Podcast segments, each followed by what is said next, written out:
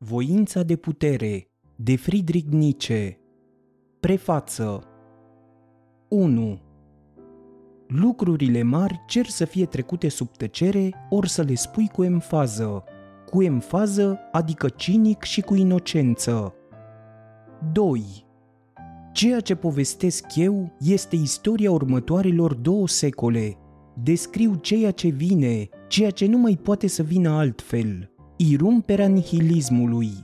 Această istorie poate fi scrisă chiar de acum, căci ea este opera necesității. Acest viitor grăiește deja prin sute de semne, acest destin se anunță pretutindeni. Pentru această muzică a viitorului s-au ascuțit deja toate urechile. Întreaga noastră cultură europeană se îndreaptă de mult, cu o tortură a tensiunii ce crește de la un deceniu la altul, ca înspre o catastrofă, cu neliniște, violent și rapid, asemănător unui fluviu ce vrea să ajungă la capăt, ce nu mai chipzuiește, căruia este frică să chipzuiască. 3. Cel care vorbește aici, din potrivă, nu a făcut până acum nimic altceva decât să reflecteze, ca un filozof și eremit din instinct, care și-a găsit rostul în a sta deoparte însingurat, în răbdare și amânare, în rămânerea în urmă, ca un spirit temerar și însetat de încercări care a rătăcit deja prin fiecare labirint al viitorului, ca un spirit augural ce privește în urmă atunci când povestește ceea ce va veni, ca primul nihilist de plin al Europei, care însă a trăit în sinea sa nihilismul până la capăt, l-a lăsat în urmă, l-a depășit și s-a desprins de el. 4. Nu trebuie să înțelegem greșit sensul titlului ce denumește această Evanghelie a viitorului. Voința de putere, încercarea de transmutare a tuturor valorilor. Prin această formulă este exprimată o mișcare contrară în ceea ce privește principiul și sarcina, o mișcare ce va înlocui într-un viitor oarecare acel nihilism de plin, dar care însă îl presupune logic și psihologic, care efectiv nu poate decât să se așterne peste el și să provină din el. Căci de ce este irumperea nihilismului necesară de acum? Pentru că el este consecința ultima valorilor noastre precedente, pentru că nihilismul reprezintă logica gândită până la capăt a marilor noastre valori și idealuri, pentru că noi trebuie să trăim mai întâi nihilismul spre a înțelege ce era de fapt valoarea acestor valori. Vom avea nevoie cândva de noi valori. Cartea 1. Nihilismul european 1. Despre plan Nihilismul stă la ușă. De unde ne vine acest oaspete cel mai straniu cu putință? Punct de pornire. Este o eroare să vedem în crizele sociale sau în degenerările fiziologice sau chiar în corupție o cauza nihilismului. Trăim epoca cea mai onestă, cea mai plină de compasiune. Suferința, mizeria sufletească, trupească, intelectuală nu pot ca atare să producă nihilismul, adică refuzul radical al valorii, al sensului și al dezirabilității. Aceste suferințe îngăduie oricum interpretări cu totul diferite, însă într-o anumită interpretare, în cea creștin-morală se ascunde nihilismul. Declinul creștinismului, datorită moralei sale, ce nu poate fi desprinsă de el și care se întoarce împotriva Dumnezeului creștin, Simțul veracității dezvoltat la maxim prin creștinism este cuprins de greață în fața falsității și a ipocriziei oricărei interpretări creștine a lumii și a istoriei. Răsturnarea sentinței Dumnezeu este adevărul, în credința fanatică totul este fals. Budism al faptei. Elementul decisiv este scepticismul față de morală, declinul interpretării morale a lumii, interpretare ce nu mai poate fi sancționată după ce a încercat să se refugieze într-o lume de dincolo, sfârșește în nihilism. Nimic nu are sens. Inconsistența unei interpretări a lumii, căreia i-a fost consacrată o energie enormă, trezește suspiciunea dacă nu cumva toate interpretările lumii sunt false. Trăsătură budistă, setea nimicului, Budismul indian nu are în spate o evoluție fundamental morală, De aceea, în cadrul său, nihilismul e doar o morală nedepășită. Existența ca pedeapsă, de asemenea, existența ca eroare, deci eroarea ca pedeapsă, o evaluare morală. Încercările filozofice de a depăși Dumnezeul moral, Hegel, panteismul, depășirea idealurilor populare, înțeleptul, sfântul, poetul, antagonismul dintre adevărat și frumos și bun, împotriva absurdității pe de-o parte, împotriva judecăților de valoare morale pe de alta. În ce măsură întreaga știință și filozofie s-au aflat până acum sub puterea judecăților morale și dacă nu cumva preiei astfel ostilitatea științei sau refuzul caracterului științific, critica spinozismului, judecățile de valoare morale ale creștinismului prezente în fundalul oricărui sistem socialist și pozitivist. Lipsește o critică a moralei creștine, consecințele nihiliste ale actualei științe a naturii, alături de încercările ei de a se strecura în lumea de dincolo.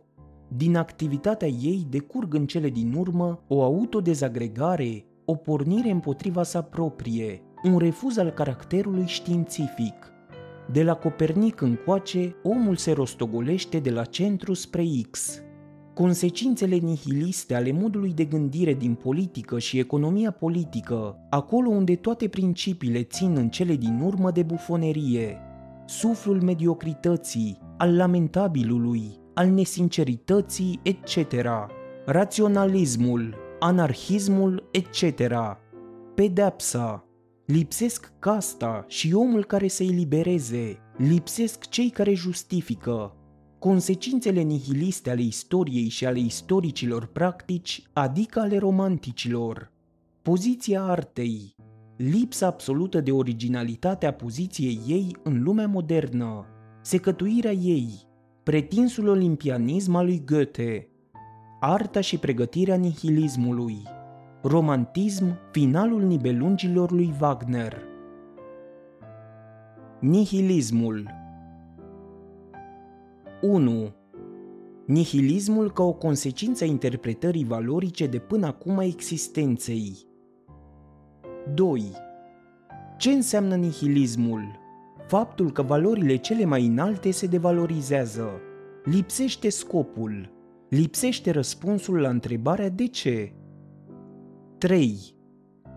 Nihilismul radical este convingerea unei inconsistențe absolute a existenței atunci când e vorba despre valorile cele mai înalte recunoscute, inclusiv înțelegerea faptului că noi nu avem nici cel mai mic drept să instituim un dincolo sau un în sine al lucrurilor, care să fie divin, care să fie morală întrupată, această înțelegere este o consecință a veracității mature și astfel chiar o consecință a credinței în morală.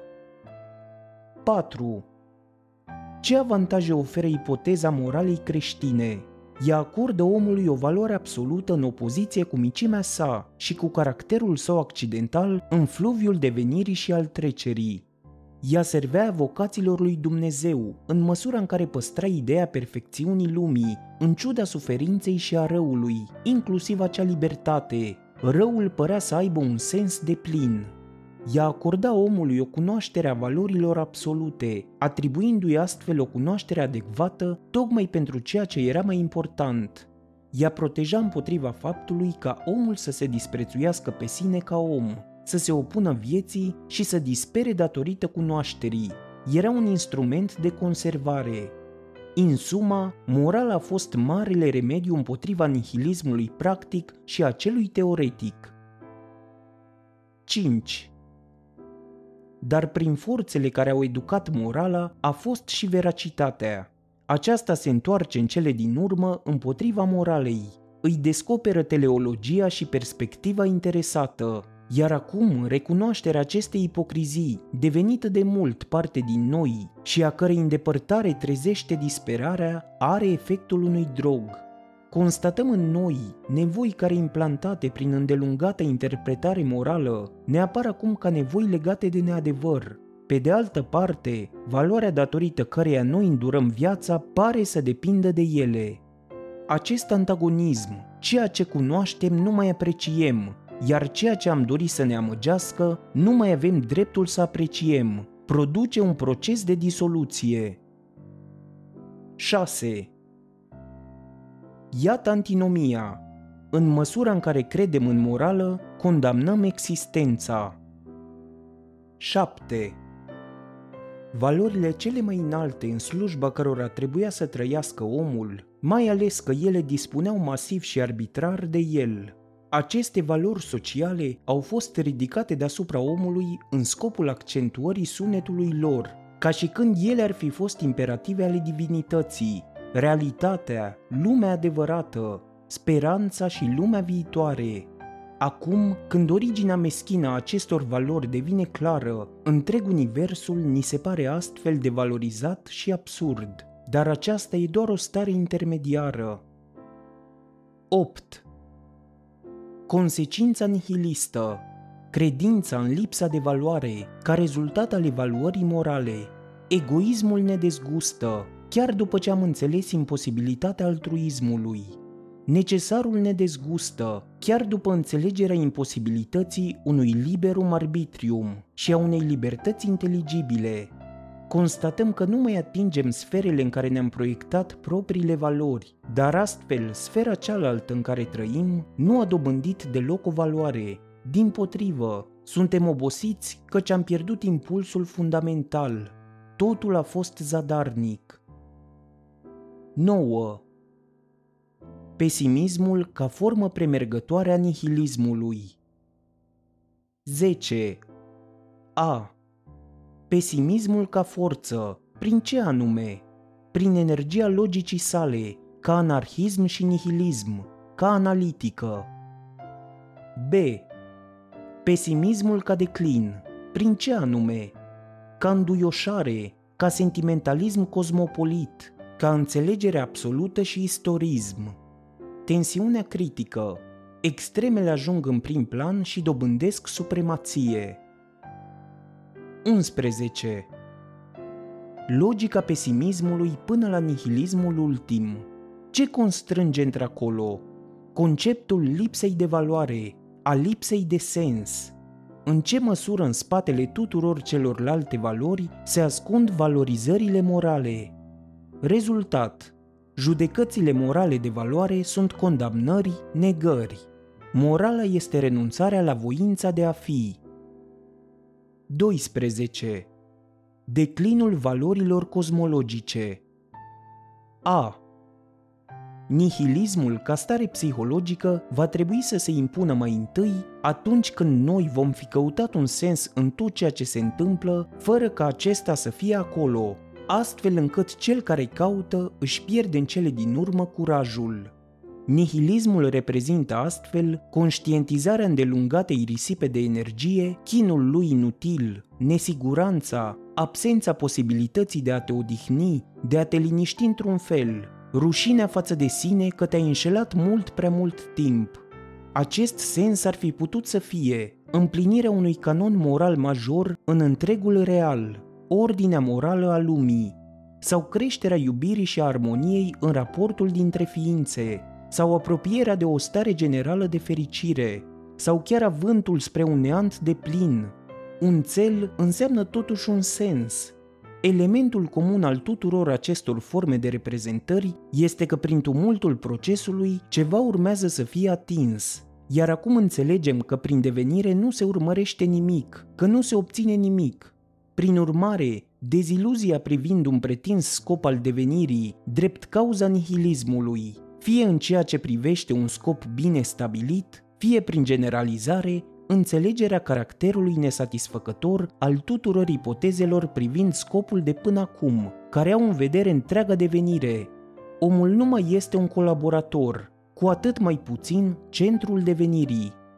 Nihilismul ca stare psihologică apare în al doilea rând atunci când s-a proiectat o totalitate, o sistematizare, chiar o organizare în tot ceea ce se întâmplă și de desubtul a ceea ce se întâmplă astfel încât reprezentarea generală cu privire la forma cea mai înaltă de conducere și guvernare desfată sufletul însetat să admire și să adore, Dacă e vorba despre sufletul unui logician, sunt suficiente consecvența absolută și dialectica realului pentru a-l împăca cu întregul.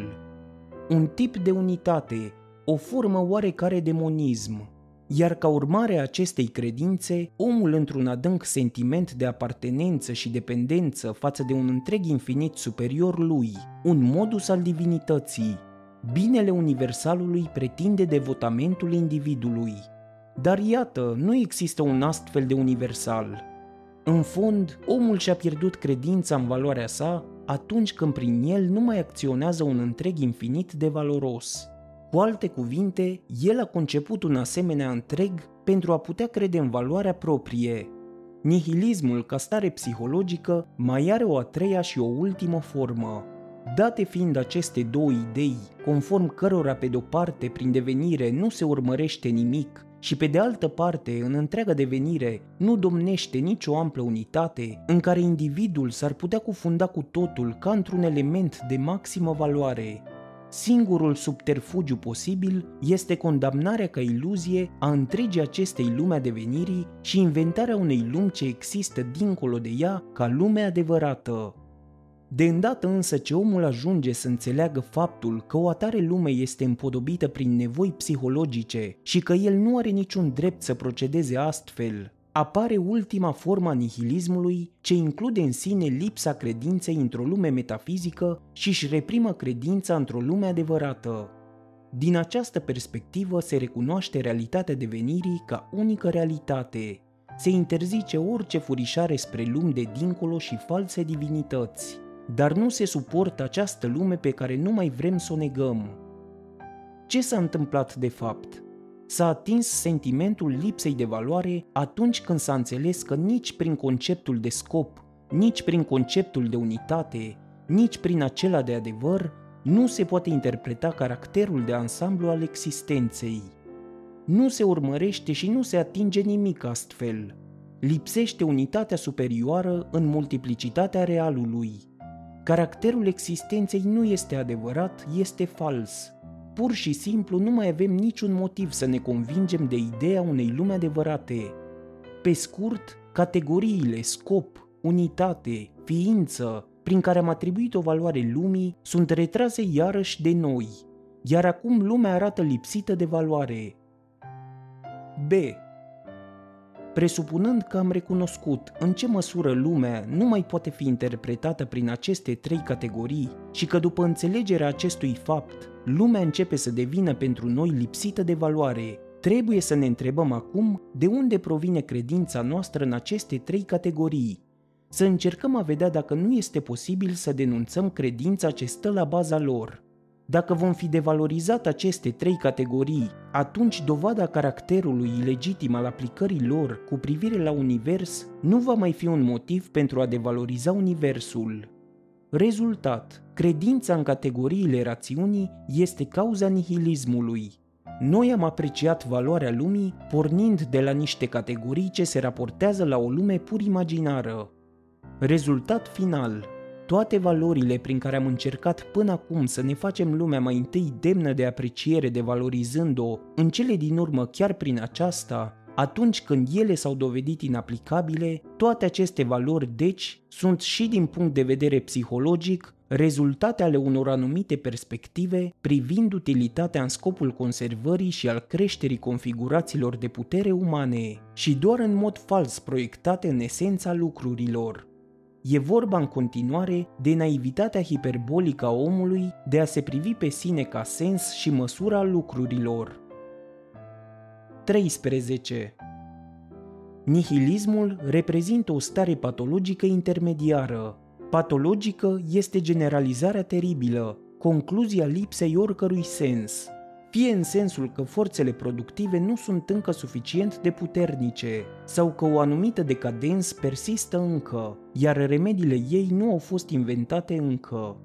Condiția acestei ipoteze, faptul că nu există un adevăr, o structură absolută a lucrurilor, că nu există un lucru în sine.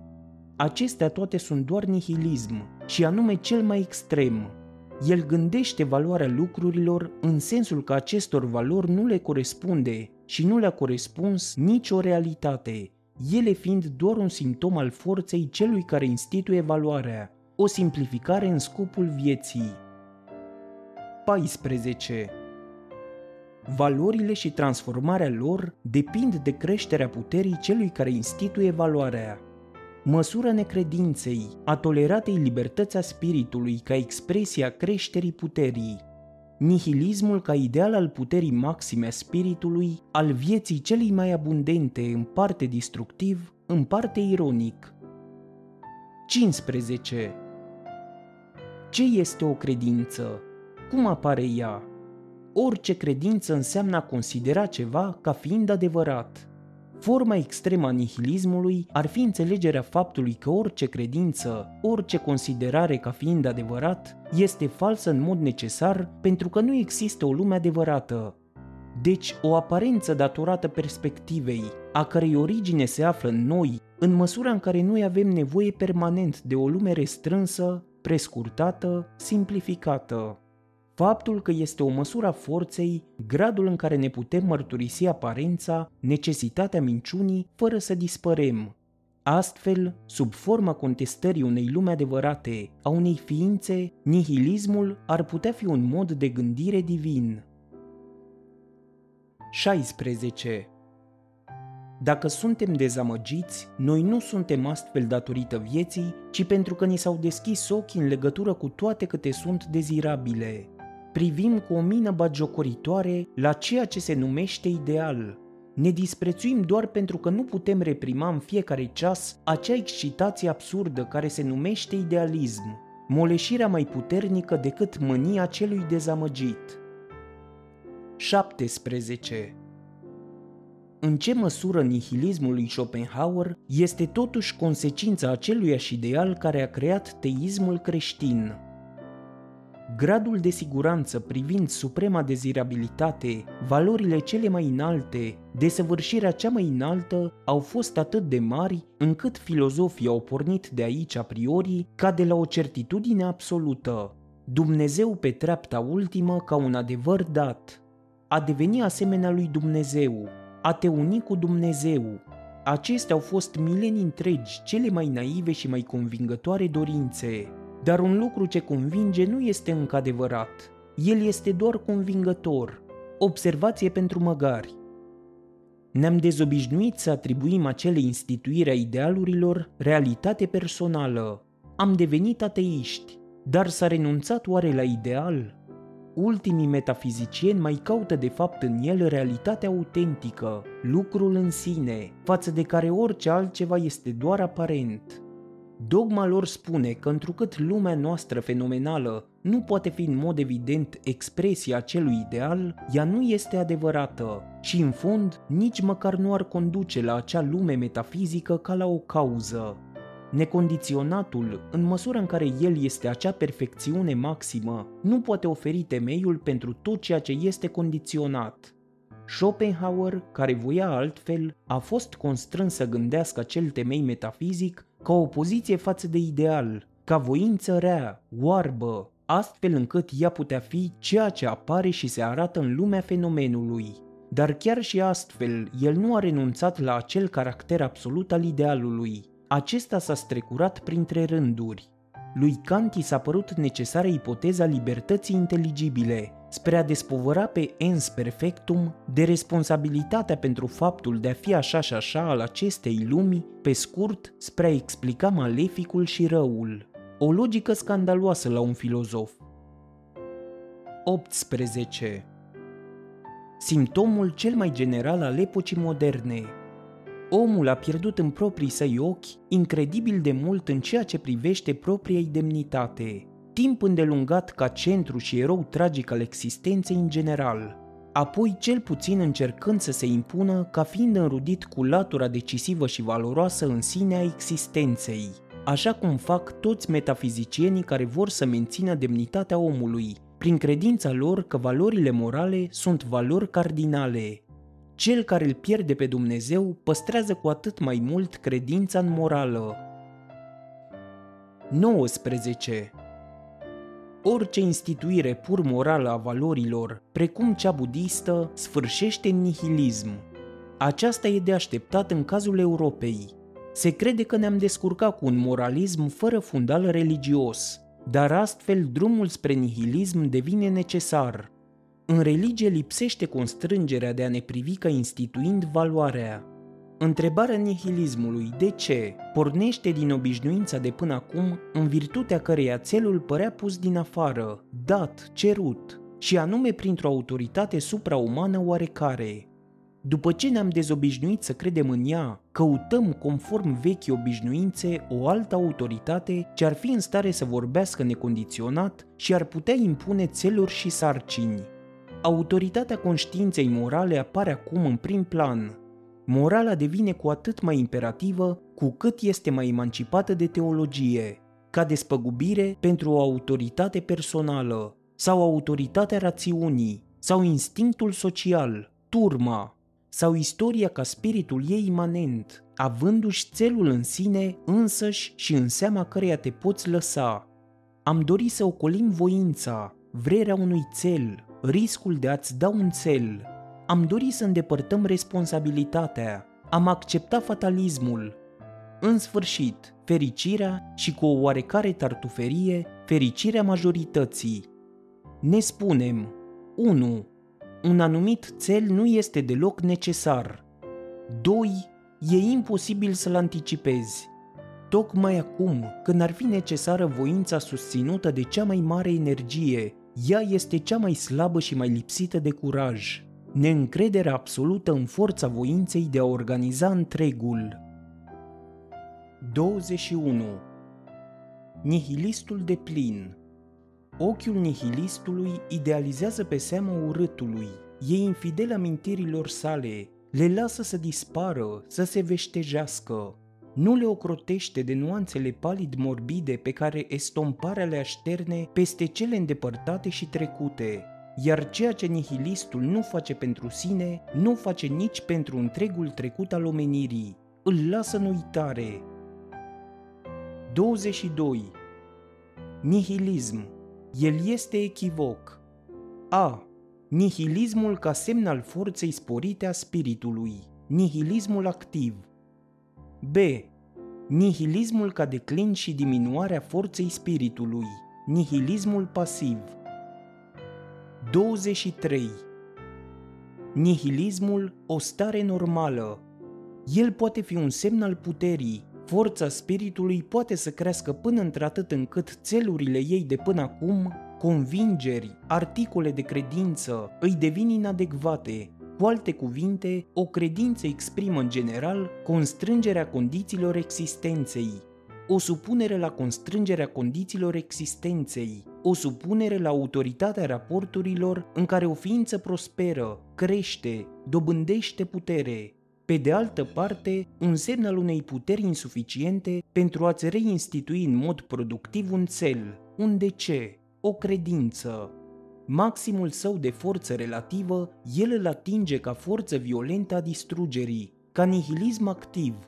Opusul său ar fi nihilismul obosit, care nu mai atacă, forma sa cea mai renumită, budismul, ca nihilism pasiv, ca un simptom al slăbiciunii, forța spiritului se poate epuiza, poate seca, astfel încât țelurile de până acum și valorile devin inadecvate și nu mai găsesc nicio credință. Iar sinteza dintre valori și țeluri, pe care se sprijină orice cultură puternică, se dizolvă, determinând opoziția reciprocă a diferitelor valori.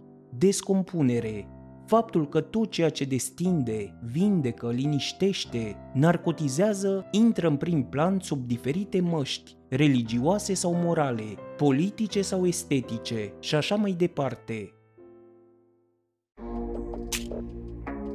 Dacă ești un pasionat de cărți audio și dorești să asculți cele mai bune și interesante cărți ale marilor scriitori ai literaturii universale, atunci canalul meu de YouTube este exact ceea ce cauți. Pe universul cărților audio găsiți o colecție impresionantă de lecturi filozofice, audiobook-uri și poezii.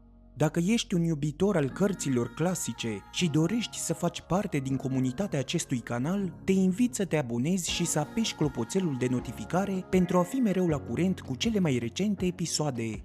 Dacă ai prieteni care ar putea fi interesați de aceste cărți audio, nu ezita să distribui videoclipurile care ți-au plăcut. Iar dacă ai un blog sau un cont de social media, poți împărtăși linkuri către videoclipurile canalului.